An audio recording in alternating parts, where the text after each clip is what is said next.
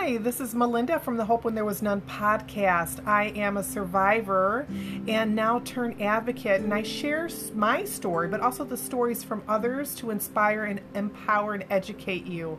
Please do me a favor and share if you have a special episode. Maybe you know somebody that needs a dose of positivity or to break open the darkness to let there be light. I hope you enjoy this episode, and if you found value in that and Perhaps you have a story you'd like to tell. Send me a message to Melinda Kunst, 812 at gmail.com.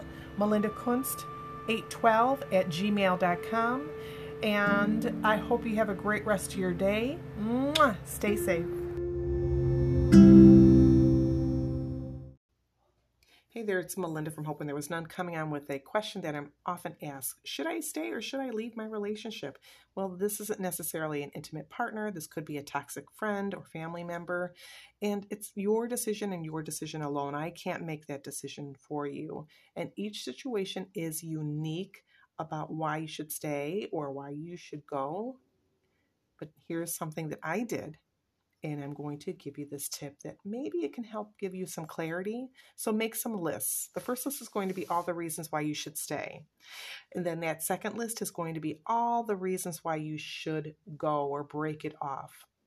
Now, I want you to think about both of these lists, look at them very closely. Does the bad outweigh the good or vice versa?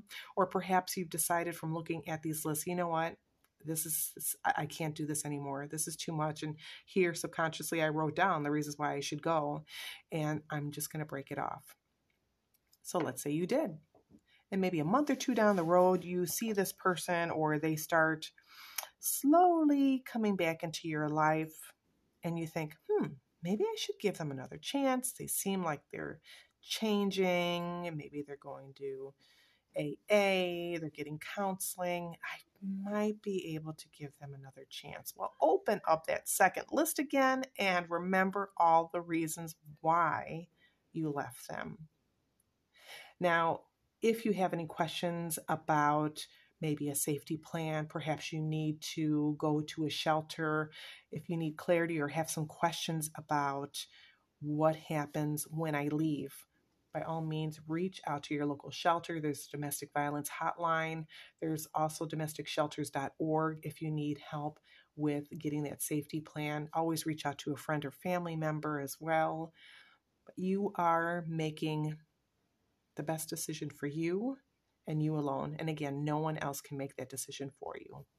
Stay safe and God bless.